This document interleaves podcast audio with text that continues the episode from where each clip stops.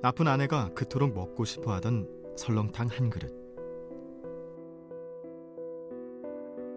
손님이 끊이질 않던 날, 많은 돈을 벌어 사왔지만 아내는 싸늘한 시신으로 남편을 맞이합니다.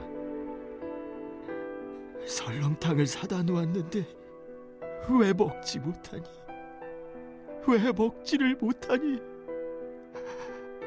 괴상하게도 오늘은 운수가 좋더니만.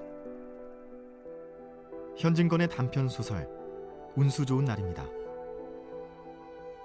이 소설은 김첨지에게 찾아온 행운이 결국 아내의 죽음이라는 불행으로 역전되는 모습을 통해 하층민의 비참한 삶을 그려내고 있습니다.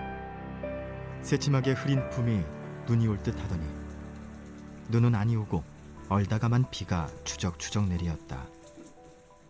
이날이야말로 동소문 안에서 인력 거꾼 노릇을 하는 김첨지에게는 오래간만에도 닥친 운수 좋은 날이었다. 운수 좋은 날을 읽다 보면 주인공 김첨지가 서울 동소문 근방에서 인력 거꾼으로 일한다는 것을 알 수 있는데요. 과거 동서문은 조선 도성의 네 개의 대문과 네 개의 소문 중 동문과 북문 사이에 세워진 사소문 중 하나였습니다. 김첨지의 일터라 할 수 있었던 이 동소문, 과연 지금까지 계속 남아있을까요? 성북구에서 위엄있게 서 있는 이 문은 과거의 동소문, 현재의 해화문입니다.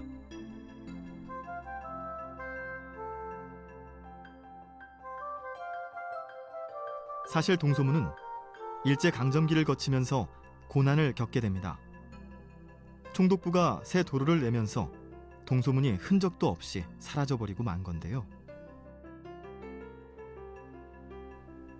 이것을 한참 뒤인 반세기가 지난 후 지금의 해화문으로 복원하게 됩니다. 다만 원래 자리에는 이미 도로가 생겼다는 이유로 위치와 모양은 예전과 다르다고 합니다.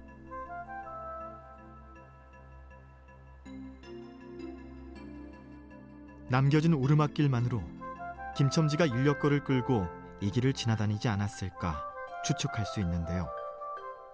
운수 좋았던 그날, 김첨지는 행운이 떠나지 않도록 손님을 태운 인력거를 끌고 얼마나 뛰고 또 뛰었을까요?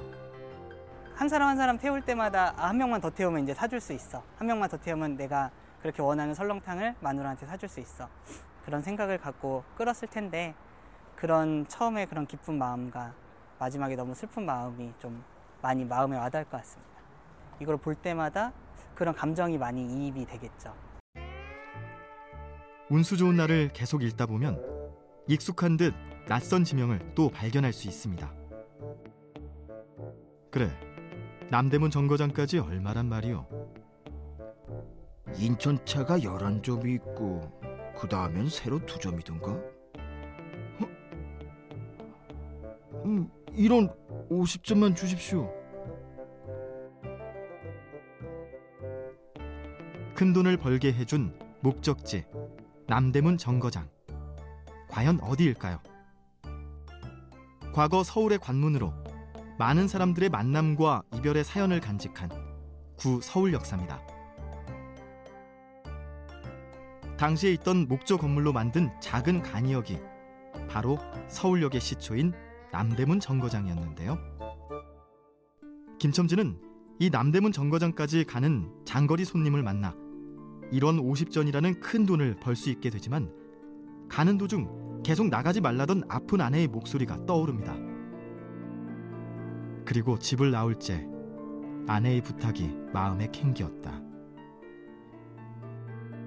오늘은 나가지 말아요. 제발 덕분에 집에 붙어 있어요.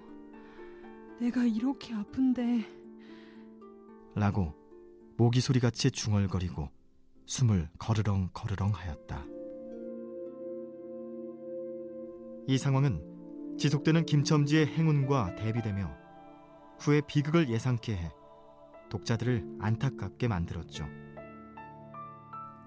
이제는 손님을 목적지에 데려다주는 인력거꾼 김첨지도 인력거를 타기 위해 오는 손님도 없는 구 서울역사. 이천십이 년부터는 문화공간으로 변신해 다양한 전시와 공연을 선보이고 있는데요.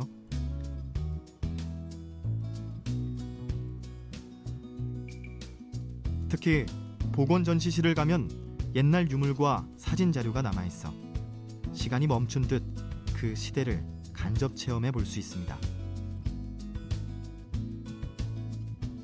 작품 속에서 발견할 수 있는 서울역도 무궁무진할 거라고 기대가 되고요. 또 한편으로는 지금부터 우리가 해나가는 이런 일들도 언젠가는 역사 속에서 새로운 이야기들을 후손들에게 끊임없이 전해줄 수 있기를 바랍니다.